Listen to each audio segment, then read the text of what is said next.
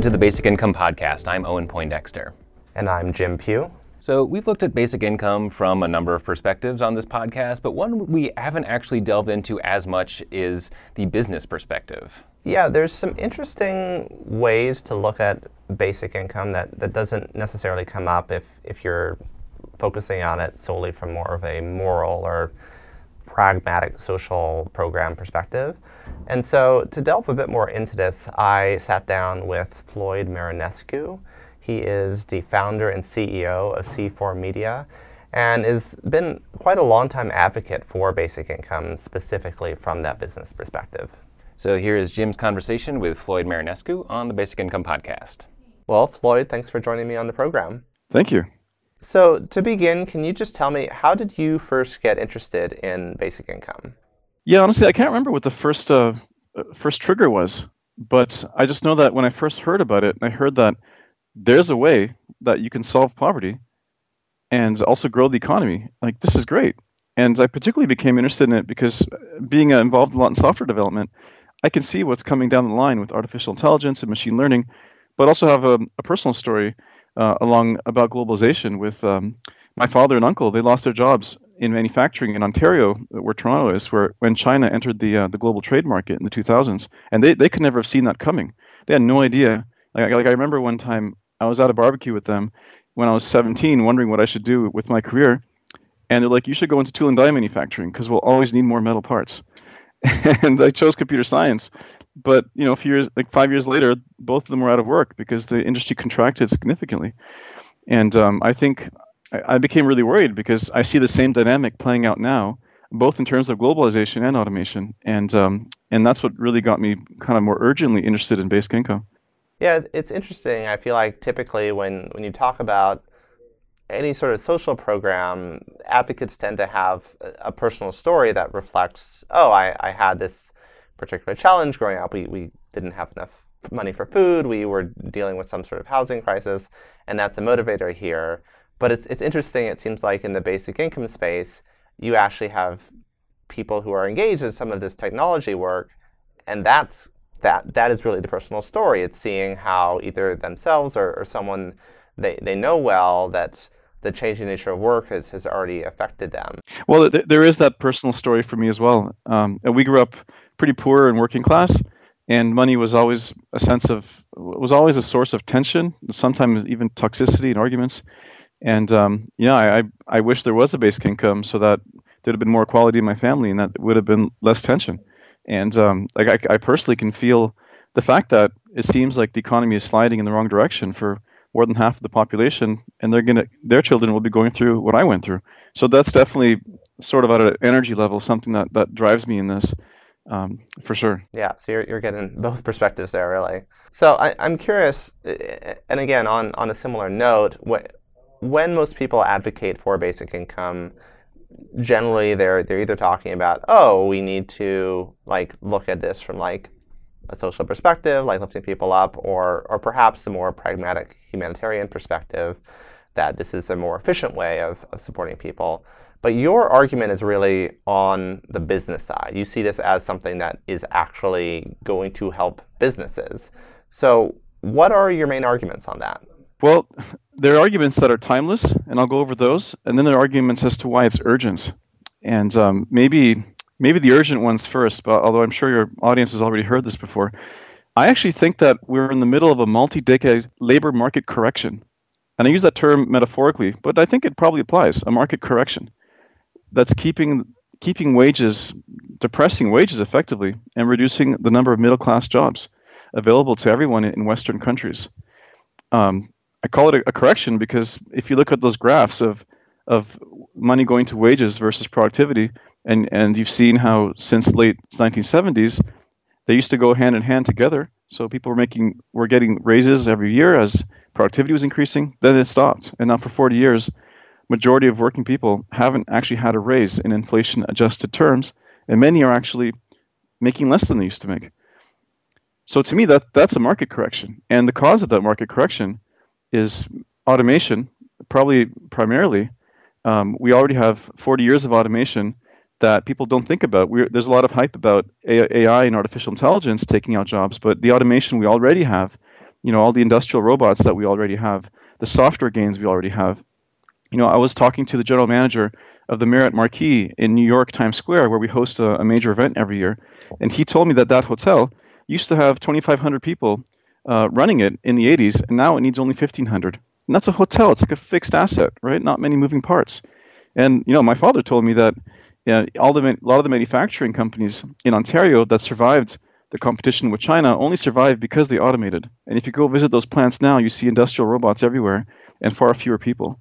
So the problem is that the globalization of today is not my father's globalization. Like no manufacturers are still losing their jobs to China, to my knowledge. Today's globalization is about is about entry level, even clerical work. I, I know 15 entrepreneurs that have virtual assistants in the Philippines because they cost three dollars an hour. You know, those are jobs that are not being hired in their own hometown. Um, any graphics artist these days has to compete with people on Upwork from from Eastern Europe and, and South America. So today's young people are in a far far more unfair advantage than our, than our parents were, and no one's talking about this. Like this is this is really serious. I kind of mix the automation and globalization messages there, but these two are the number one trends I think that for 40 years we can already see the, the impact it's had on the economy with with you know pretty much the lower 60% of society falling into uh, a more precarious check by check existence where even Ray Dalio the billionaire hedge fund manager from Bridgewater Associates released a report saying that from now on we should we need to consider that there are actually two economies here. There's the economy of the bottom 60% and the economy of the top 40% which has done much better and the, and the people in the 60 bottom 60% economy have twice the suicide rate um, don't can't find $500 in case of an emergency, and are increasingly being structurally excluded from growth. So he says that this is causing a decline, a slowing of economic growth. So if you look back at that that productivity versus wages gap, it's roughly a trillion dollars a year in the U.S. that used to go to workers that now goes to shareholders and executives. So you can just imagine that trillion dollars, if it was still going to workers, would have been a much, much bigger, we would have had a much bigger economy. Wages would have been much higher. So these are the trends. You know, a lot of people like to blame the, the demise of unions, but even Andrew Stern in his book, who was he was the president of the SEIU he said one of the reasons he left unions is because they couldn't nationalize and they also couldn't go global. So they structurally could not cope with globalization or automation. So I think it's really globalization and automation. But today we also see the transition to of work to part-time contract, more gig economy work, which doesn't have benefits and generally is is is a far more competitive labor marketplace um, actually occurring on in labor marketplaces where everyone's competing with each other. And then the final trend I see that's a big deal is is this winner takes all economies now where companies like Amazon are absorbing huge shares of economic activity. Like Amazon will have 10 times the impact Walmart had on, on Main Street retail. And um, uh, I've heard projections that 30% of shopping malls will close within five years because of Amazon, and retail is the number one employer. So, so these are the urgencies for basic income and I feel that it's time that as a society we acknowledge that these, these structural changes are happening. And this makes left versus right views about welfare or laziness or, or all those things completely obsolete and completely besides the point.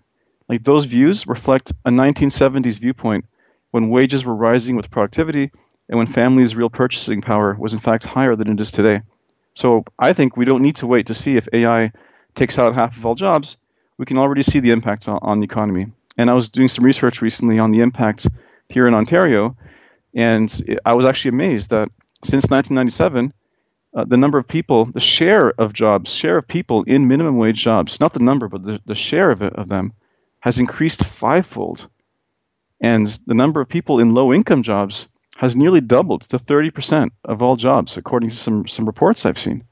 So imagine, and this same trend is playing out in the US where you have the hollowing out of of a lot of the second tier cities in the middle of the country, people primarily moving to San Francisco, New York, London, and Boston. Uh, sorry, not London, uh, Boston. And so you can just extrapolate these numbers. What happens if if the sh- share of jobs that are low income gr- grow to 60%? Or as Nick Hanauer, who I've followed a lot of his work, he's the guy who did the um, Beware Plutocrats, the pitchforks are coming. You know, he points out that the top 1% only had 5% of national income in 1980 now they have 22, and and the bottom 50% is is where the lo- the loss was their earnings. So imagine that if nothing gets done in 10 or 20 years, the top 1% could have 35% of national income per year, and that then you don't have capitalism anymore. You have a feudalist economy. So you know you just just extrapolate the numbers. That's where we're going. In my opinion, a basic income is the most scalable solution to that. And the other arguments I have about why it's pro-business are fairly timeless, but they kind of like a segue off of that. yeah, well, I mean, you raised a really interesting point, which is uh, oftentimes when we talk about automation, we the conversation is what will happen in whether it's 5, 10, 20 years with robots coming and taking our job. And, and I think oftentimes people adopt a somewhat literal view of that, that either either a robot itself or a computer program will just come and do your job. And then that, uh, it still seems like more so now, but there's still limited imagination as far as, oh, could this actually happen? Um, and so your, your point that you were making, which, which I, I think is an important one, is that we, we don't need to look to the future, that automation has been happening here. Um, and that I, I also was struck by your noting about the low wage job increases. And that because I feel like that's often some something that people will raise as a counterpoint that if automation is happening, why do people still have jobs? Why isn't productivity going up? And if people are being forced into these low wage jobs to have something, that would really explain why that trend hadn't hadn't manifested in a way that they might have intuitively expected if, if you're talking about the robot coming and taking your specific job. Yeah, exactly. So the way unemployment, the way the the labor market changes with automation, it's not that, as you said, it's not that a robot comes and takes your job and knocks on your door. It's more like over the years, less people are needed to do this to do work as demand grows. So companies become more productive with less people. So GDP is up, population is higher, but less people are actually needed to do the work. So, so here's a an example I think we're going to see playing out. Let's say that artificial intelligence gains replace a lot of work that doctors used to do, and this is is 100% being discussed right now. And there's startups coming out of the valley that are working on these problems. I'm, I'm sure your readers have heard that that ra- software that does cancer scans on X-rays is now more effective than panels of, of radiologists. So what you might have is, let's say metaphorically, 10 doctors serving 1,000 people. But then 10 years later, after new software gets adopted and new hardware gets adopted, um, you still have those 10 doctors, but now maybe you have uh, maybe you have more like 50 technicians who are paid a quarter as much as a doctor, just working with software and computers and carting them around to see their patients. So you've replaced what might have been a, a gain. You might have been a requirement to hire another another 50 doctors as the population has grown, and you've replaced that 50 doctors with a thousand personal support workers who just work with software, who get paid, you know, something close to minimum wage or a bit higher. That's how it's happened, and that's and and the hotel example is evidence of that, and all the manufacturing cases, like that's that's how it happens, and that's what AI is going to do. So all the experts are saying that, like I don't think there'll be no jobs. I just think the jobs will be there'll be more jobs that are low paying, and no one's a lot of people won't want them, and the only way to make those jobs uh, actually work is if you have a basic income, so people can choose to do that work while not living on a precarious precariously and not living at a subsist, subsistence level. So I think basic income will make that work actually actually pay enough, like in combination with basic income, and uh, that's that's the future because it's it's already happening. So you've talked about some of the urgent and dire reasons that, that we need to be changing up the system now And I think you alluded to earlier that there are some perhaps more positive rationales that, that business might be interested in supporting basic income. Can, can you talk through your thoughts on that? Yeah, yeah, I'm, I'm amazed no one talks about this. And you know, as I run, I've been running a business for 12 years. Know, we have over 7,000 software developers a year come to my conferences in, in New York, San Francisco, London, and China, and Brazil. We also have a news website for software engineers that has over a million readers a month. And um, so, you know, in, I, am very interested in the macroeconomic cases for these. So I just looked into it a bit, and there's some talking points that are just, I guess, just not there. So the first one is that it is an economic stimulus. Um, it, it is, I mean, businesses only hire in response to increasing consumer demand or purchasing power. So if we want to grow the economy, we have to make sure that enough people can participate in the economy and, and buy things so that you know new businesses and the vibrancy of, of new startups all that can be maintained so quite simply there's been research shown that programs that put more money in the hands of those who have the least generate five times more return to the economy than corporate tax cuts So the, the velocity of money in the U.S. has been drastically affected since 2008. I think it. I saw Nick Hanauer uh, put up a slide that it, like the average dollar was exchanged 17 times in a year before 2008, and now it's only exchanged five times in a year because wealth has been so concentrated in the hands of a few. So maybe it's time that we engage in a demand side stimulus like a basic income that, that directly brings people up to a livable level and and stimulates the economy. And there's real evidence now that this would work. So there's a program in Canada called the Canada Child Benefit. Uh, it's something that even some Republicans in the U.S. were suggesting that we do something like that in the U.S., which is encouraging.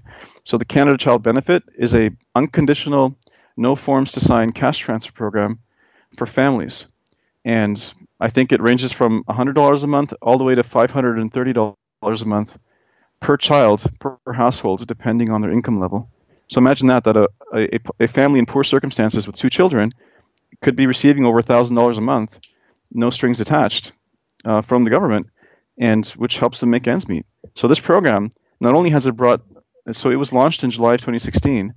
Not only has it brought 300,000 children out of poverty, according to Justin Trudeau, the Prime Minister, but the, the governor of the Bank of Canada, Stephen Poloz, said on record that this program resulted in a 0.5% GDP growth in 2017. That's pretty amazing. Half a percent of GDP growth. And as you know, GDP measures measures the exchange of goods, production of goods. Obviously, if there's more goods being exchanged, more jobs are created. And I'd noticed personally when looking at unemployment graphs, a five-year graph of unemployment in Canada, the unemployment rate was pretty flat for three years. And literally the month after those payments began, you can you can start to see the the, the line starting to go down. And now we've had two years of um, of nonstop decrease in unemployment. Now that's happened in the U.S. as well, so there might be something else going on. But it's unusual how that how those payments seem to correlate to dislodging a, a flat line in un- unemployment. So it is an economic stimulus, you know, and and as you I'm sure your readers know, the Roosevelt Institute in the U.S. did a did a projection that the U.S. economy would grow by by 13 at least 13 percent within a few years if there was a basic income, adding two and a half trillion dollars to the annual economy, creating over four and a half million jobs. And it's also would be a great stimulus for rural and small towns. Uh, big big cities is where economic activity, taxable economic activity is concentrated. So you can imagine that if there was a, a national basic income, the it would effectively be like the big cities investing in the small towns, uh, because the basic income would be the same amount probably all over the country and uh, that would make small towns more affordable, bring in fresh cash, result in a lot of investment. And we've seen that the rural town of Dauphin, uh, of Dauphin in Manitoba in Canada, when they had a five-year trial in the 70s, we can see a lot of evidence, a lot of stories about people buying tractors and farming implements, um, you know, just taking themselves one step up in their lives, and and you know, spending more in the economy. Um, in addition to social benefit outcomes like health, like hospitalization visits went down eight and a half percent. So it's an economic stimulus. Another point is that it'll help us manage recessions. The biggest problem during a recession is consumer confidence. Well, what could stimulate? So, in that regard, basic income is an automatic stabilizer. If people aren't afraid of how, what they're going to eat tomorrow, they're probably not going to curb their spending as much. So that's something that I never heard anyone talk about, but it seems like such common sense, especially when you're talking about how a basic income would meaningfully reduce fear and anxiety for at least half the country. The other half, they have more money, they won't have that much fear. But I have to say, even myself, you know, running a business, doing well financially, I worry that one day I could lose everything. So just knowing that that check's coming in every month is is is a is like an antidepressant. And actually, Evelyn Forget, who who did the um, analysis of the Dauphin Manitoba experiment, has this great article about how UBI would would be massive for p- mental health because it functions as an antidepressant because people won't be stressed. And I know that from my own personal example because in my mid 20s, I took my life savings at the time. I had I made some money from some stock options in a startup I was in, and I downpaid a rental property, and and the income from that rental property massively reduced my sense of stress and anxiety. Like I knew that no matter what, I'll never have to starve or worry about shelter. There'll be just enough money to get by, even if it's not even if it's a small amount. And with that with that confidence, I quit a high paying job and started my business. And now I employ 50 people. And, you know, so the basic income for me was very personal. And I want everyone to have that, that lack of stress. You know, you don't have to be a, a millionaire to, to, to not to experience the absence of strain and stress. You just need a thousand or fifteen hundred dollars a month that you can rely on, and like that's all it might take. So imagine, imagine a fearless society where no one has to worry about that, where no one's voting for populists because we're promising them stuff because they're already feeling a sense of well-being. Like that's what we what's on the line here, and that's why I'm so excited about basic income. So I, a few more points, but you want me to go through them all, or? go ahead. Another point is it will unleash entrepreneurship. This is why the, the famed Y Combinator, the president Sam Altman, says that when he went through Y Combinator, it was like getting a basic income. He got twelve thousand dollars a year. Interesting uh, number there, which they used used to eat and and live. Uh, so imagine, I think basic income will unleash entrepreneurship. Now, it's not going to create entrepreneurs. I think entrepreneurship and that kind of risk taking is sort of an innate quality.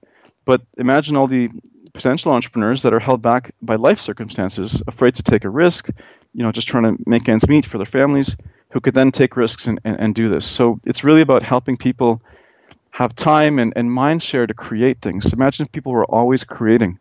And that's something we can get from this.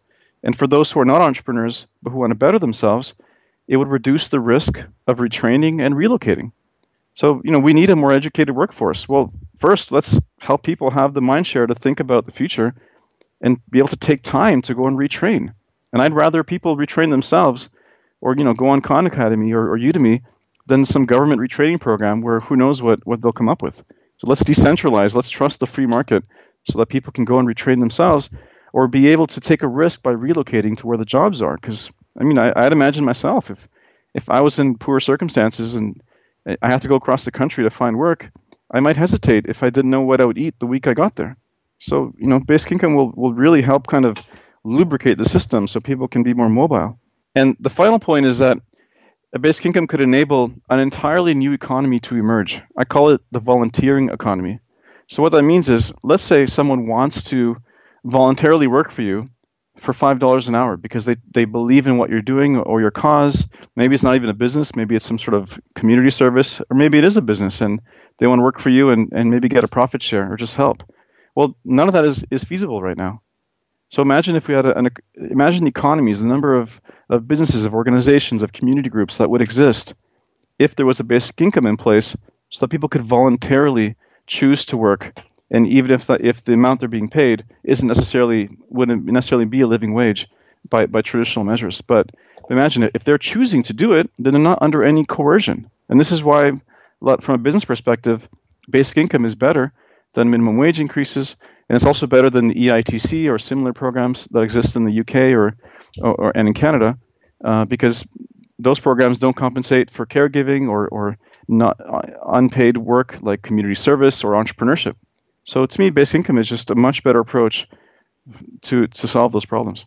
Yeah, for me, the thing that really resonates is what what could be unlocked around entrepreneurship. That if you look at who's currently able to start a business, the vast majority of people have some sort of substantial means already, either personal wealth or family connections, but, but they're in a position where they can afford to take the risk. Because if, if you're not sure if you can put food on the table, how on earth are you going to actually go potentially months or even years without actually getting a profit from, from your new business idea? So seeing how many how many potential entrepreneurs out there could could be unleashed with, with this, I would say that is definitely something um, both honestly from a business and equity perspective that uh, that I feel like is is very compelling. So I, am curious. You you've been talking. You've been doing this advocacy work for a while now, and talking to people in the business space. How are they reacting to this? Are, are is it resonating with folks? Are are there certain folks that seem to get it and others who don't? Yeah. What what what has the reaction been? I find it's mostly positive uh, you know, a lot of people, particularly for people who who were who came from humble backgrounds, um, you know, they they know how hard it was, and they can imagine how much better they would have been if they would have had a basic income from you know back from day one. So you know, typically, I would say it's probably 70% positive, uh, but people have questions like how do you pay for it and such. Um, the ones that were more negative usually uh, responding from ideology and, and concerns about about disincentivizing work and usually, those who are open minded, if we talk about it enough, then they, they usually see that it, it doesn't disincentivize work. Um, so, although most of the people that I speak to are are more the I guess younger generation of business owners, people under under 45. I haven't spoken to any any Fortune 500 people that have more of a old industrial mindset. So uh, yeah, but mostly positive. I'm I'm actually quite pleased. Has there been any big surprises for you in, in your advocacy here? Reactions people have had, or who? Yeah, I guess the types of folks that have wanted to get most engaged. Right now, what I'm most surprised by and disappointed by is the decision of the of the of the Doug Ford government in Ontario to cancel the Ontario trial. And to me, it seems like a political move. Um, my, my personal theory is that I mean they canceled it before any data was even gathered, so they had no reason to cancel it. Um, and I think that it was actually a political move because probably the trial would have generated a lot of positive press over the next two years until it ended and all those good news stories might have been used against the party at the next election should they um, should they choose to, to not run or not even talk about basic income. So it's it's kind of unfortunate that you know in Canada we have the Progressive Conservative Party at the provincial level, which is supposed to be progressive, and it, it used to be progressive, and it's quite exciting that even in Canada even conservative parties are progressive, but unfortunately that seems to be changing, and um, which is disappointing because I think basic income actually is a progressive conservative idea. I mean, it almost passed in the U.S. under Nixon, passed in the House. So there was a time when when conservatives actually cared about solving poverty and had no issue with taxation, and now that seems to have changed. So I think that's actually what happened, and I'm very surprised. So I'm trying to do whatever I can, like organize other CEOs together, sign a letter to the Ford government uh, to urge them not to do this. But I think I guess the big surprise I'm seeing is that so I, have a, a strange um, hobby. I like debating people on Facebook about basic income, especially conservatively leading people, because I truly believe that this is a conservative idea. And um, what I find is that people just don't know those trends that I mentioned at the beginning of the interview. They don't know what impact globalization and automation has had on, on their jobs. I, I believe that people are, are good, and if they understood that that working people actually don't have access to enough good paying jobs anymore, that they change their mind, but they don't know that. So most most people, I, most people on the right who are against basic income on on laziness or entitlement reasons, I think they just don't know, literally don't know that the labor market is not what it was in 1970 when um, when mo- you know most people can get a pretty decent job fairly easily and paying really well. Now it's just not the case. You brought up a good point there, which is this interesting intersection of, of appeal that basic income may have around particularly if you're looking at it from a business perspective, that, that you could potentially get some, some more conservative folks to, to be behind it. Uh, while at the same time, you have folks on the left who, who see this as a potentially transformative idea and how it might include people in the economy. So, something I've encountered in, in, in our work at Universal Income Project is that while you can make both those arguments, when you try to bring folks together, it doesn't always go terribly smoothly. That there there is a lot of distrust, and I would say particularly in this moment in the U.S. Maybe it's less so up in Canada, but when you have people coming in for for different reasons, different value based or ideological reasons, that it, it can be a challenge to, to form that larger coalition. Um, and so I'm, I'm curious if that's something you, you've thought about. Is it something you've encountered in your work so far? Yeah, it's definitely something I see. I haven't encountered it because I haven't done any actual political stuff yet. Uh, a lot of my work has been grassroots, and in my spare time, so I'm still running running my business. But uh, uh, but but on that note, what I'm most excited about now is Andrew Yang's campaign uh, in the U.S. to run for president because he, I think, the one issue that could actually cut through left versus right is automation, and the fact that um, automation is is replacing jobs, and if people get educated on the fact that automation has already been replacing jobs and the stuff we already talked about, then the urgency is there. And you know, when the urgency is there, we can cut through all those all those discussions. So that's that's really important. So that's why also for myself, for discussions I have, I tend to start with these trends that are that are changing the economy, and and uh, frankly, unfortunately, use a bit of fear because uh, you know people respond well to fear. Uh, although personally, I'm much more excited about basic income for for the kind of society we'll have after we have it. But um, but right now we, we need to defend the middle class and we need to defend our way of life. And I, I know of no better solution than, than basic income. Yeah, I would say personally I have some some mixed feelings around that, just because there is. I mean, you, you do have that extreme, the the fear side and the potentially massively aspirational side, and can those actually work well together, or, or do you put people into different camps? But I mean, it certainly seems like if we can get more people to be recognizing the need for change, then then that uh, does open up new doors. Yeah, and that's why I like what Andrew Yang is doing very much. I, am doing whatever I can to help him, and um, I actually really like also his proposal that this be taxed through a new value-added tax, because so as in Europe the value-added tax is 20%. In Canada it's 5% federally. It's called the GST, and in U.S. there isn't one. And what I like about the value-added tax is that it doesn't touch income tax, so no one has those knee-jerk reactions when they imagine losing more of their income. A value-added tax also also promotes conservation. So if you can do more with less in your business, you'll pay less value-added tax. That's how the tax works, uh, as opposed to income tax, or which actually penalizes it if you're very efficient, because then you'll make more income in your business and pay more income tax. Another thing is that so all the experts are saying, all the futurists like Elon Musk and Ray Kurzweil, they're all saying that productivity will increase exponentially with so many new technologies coming, and prices will get very, very cheap. So, to me, a value-added tax harnesses productivity. It, it tracks to productivity much better than income does. So, if a value-added tax is in place, then those exponential productivity gains will be able to contribute to society and contribute to the purchasing power and the livelihoods of, of most of society, which is why I really like that Andrew Yang calls it a dividend. Like, why why can't capitalism pay a dividend? You know, what's the point if it can't at least pay dividends to keep people solvents at some basic level and maintain, you know, maintain sustainability. You know, maintain renewability. We use that word renewables in the context of the environment, but the, the economy is a system as well. It's a it's a complex adaptive system according to, to new economists, and it's not renewable right now because it's it's trending towards feudalism now. So if we had a, a freedom dividend, as Andrew Yang calls it, paid for by productivity, to me it seems like a very logical way to harness te- technolo- exponential technological growth to make capitalism renewable and sustainable. So taking the, the winner take all direction we're moving in and, and actually creating a collective component to success, basically. Yeah, harnessing it, harnessing it. So if I, if Amazon's going to be the sole shopping place for the whole country, well then they should pay based on a value added tax because you know there's another trend I didn't mention is that these days some of these large companies the financial incentives are no longer profit they're share growth sorry their valuation growth in their shares.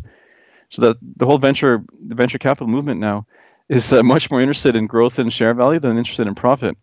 So so our current taxation system that our civilization is based on is based on primarily profit profit taxing uh, because capital gains is, is laughably low. As even Warren Buffett says, it needs to be increased to a minimum 30%.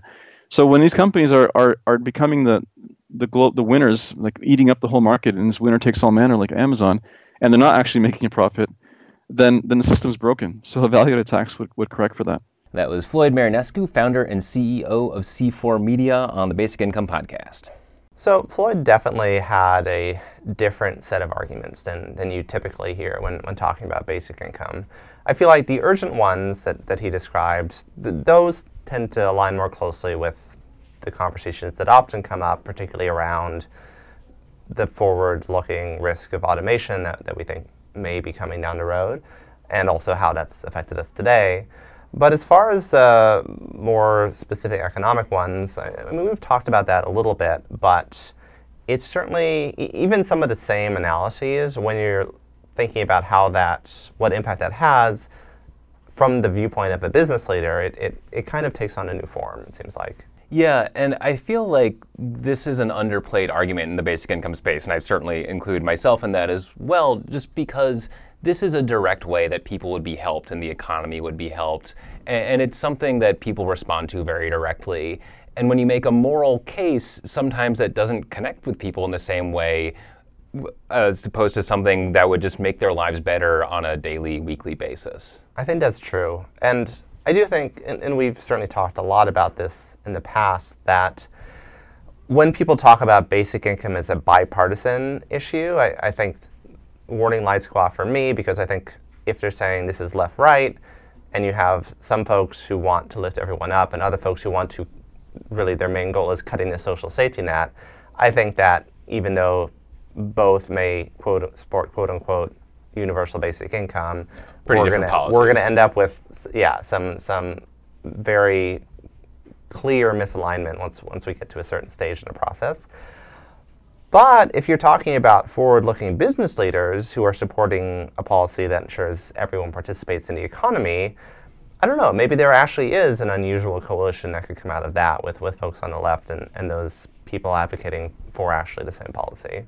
Yeah, and I think the idea that there are people with great business ideas and who have things to contribute, but they need to make their rent in the next two weeks or, or else you know, they're screwed. Uh, I think that that can connect to a lot of people. Uh, I also, on a different note, liked how much emphasis he put on globalization because we've kind of baked that in in our thinking about the economy. It's, it's something that people don't talk about too much, but it's a major reason why people are as economically insecure as they are, at least in the United States right now. And and even if you know automation does not turn out to be as big a factor as people think it will be, um, we already have this major factor of globalization, which could get even stronger as more and more of the world comes online and we're able to do more and more remotely. And I mean, I think if you zoom out far enough, one could argue that globalization is actually a specific manifestation of automation. Right. We wouldn't have globalization without the technology to actually be managing those communications, those operations around the world. And so that while it's not the kind of micro automation of, of something coming and disrupting your particular job, it is another instance of, of technology disrupting the traditional model of work. And that it's, it's clearly something that has been happening for decades. Um, one other thing I'll add is I, I do think that get, getting back to who, who is in this space, who's actually working on policy, um, something that is, is key that has, has struck me at multiple points in, in my work on basic income is still making sure that the people actually designing the policy are the ones directly affected. And so I think that that is, it is, I think that there is fantastic potential for business playing a leading role in pushing forward the policy but at the same time making sure that what the actual policy is is being figured out by those who are in poverty, by those who are dealing with the racial injustice of our current system, and so that what, what we end up with is something that is going to lift those people and, and not unintentionally leave folks out, as has happened oftentimes in the past. All right, that'll do it for this episode of the Basic Income Podcast. Thank you to our producer, Eric Davidson. Please subscribe on Apple Podcasts or the service of your choice, and we'll see you next week.